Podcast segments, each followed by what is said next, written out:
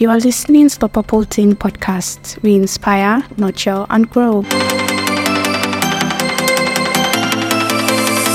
Hello, Purple Teens. Welcome back to our discussion on identity crisis. In our last episode, we explored the causes and signs of this challenging phase.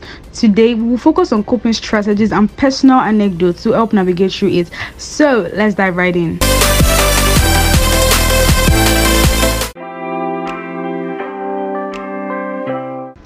The first segment we'll be looking at today is self reflection and self acceptance. When faced with an identity crisis, it is very crucial to embark on a journey of self reflection and self acceptance. You need to take some time to actually explore your interests, values, and dreams. You also need to embrace the kind of person you are and acknowledge that change is a very important part of growth. Some people do not like to do these things because they feel like they are stretching it, but you actually need to know your personality in depth for you to be able to overcome any challenges that come your way.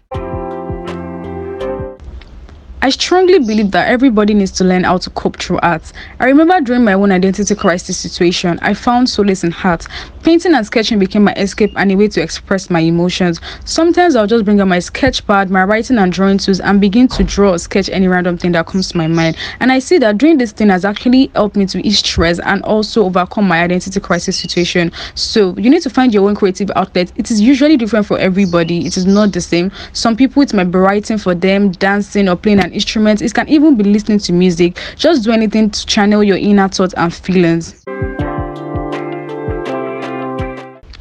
In addition to the ways of overcoming identity crisis, you need to build a support system. You also need to surround yourself with a supportive network of friends, family, and mentors. You also need to have people you can easily talk to, people that you express and tell them the things wrong, that are wrong with you or things going on in your life, and they'll be able to talk to you without abusing or chastising you just because you are seeking for the advices. You also need to reach out to the people that will uplift and understand you in any situation you are. Remember, you are not alone in this journey.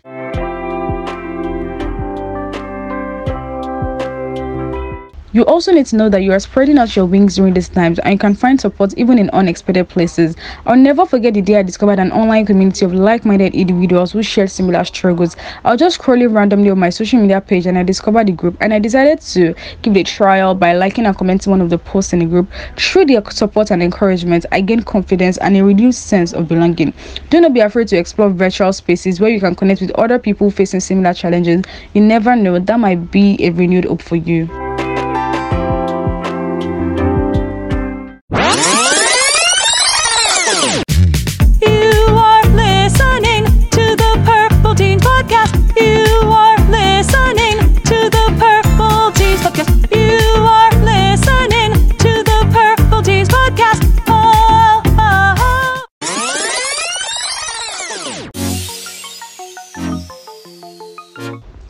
You also need to be able to embrace personal growth. Embracing personal growth is key to overcoming an identity crisis. You need to be open to trying new experiences, challenging yourself, stepping out of your comfort zone, putting yourself on the spot, and even taking risks.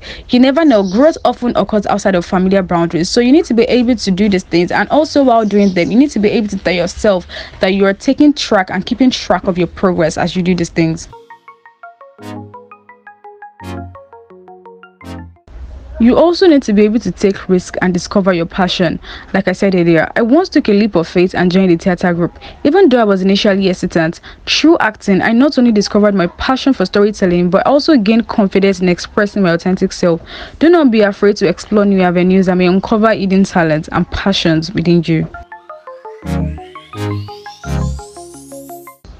I also contend that you should be able to seek professional help.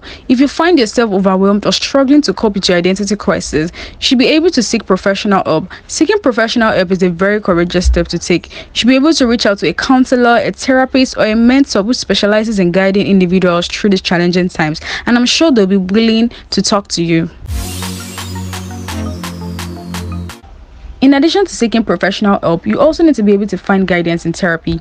Therapy played a significant role in my journey of self discovery. Through counseling sessions, I gained valuable insights, developed a coping strategy, and also gained a clearer understanding of my identity.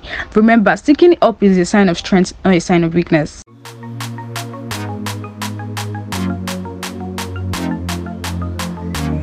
To sum it up on coping with identity crisis, I would say you should always remember that your identity is unique and ever evolving.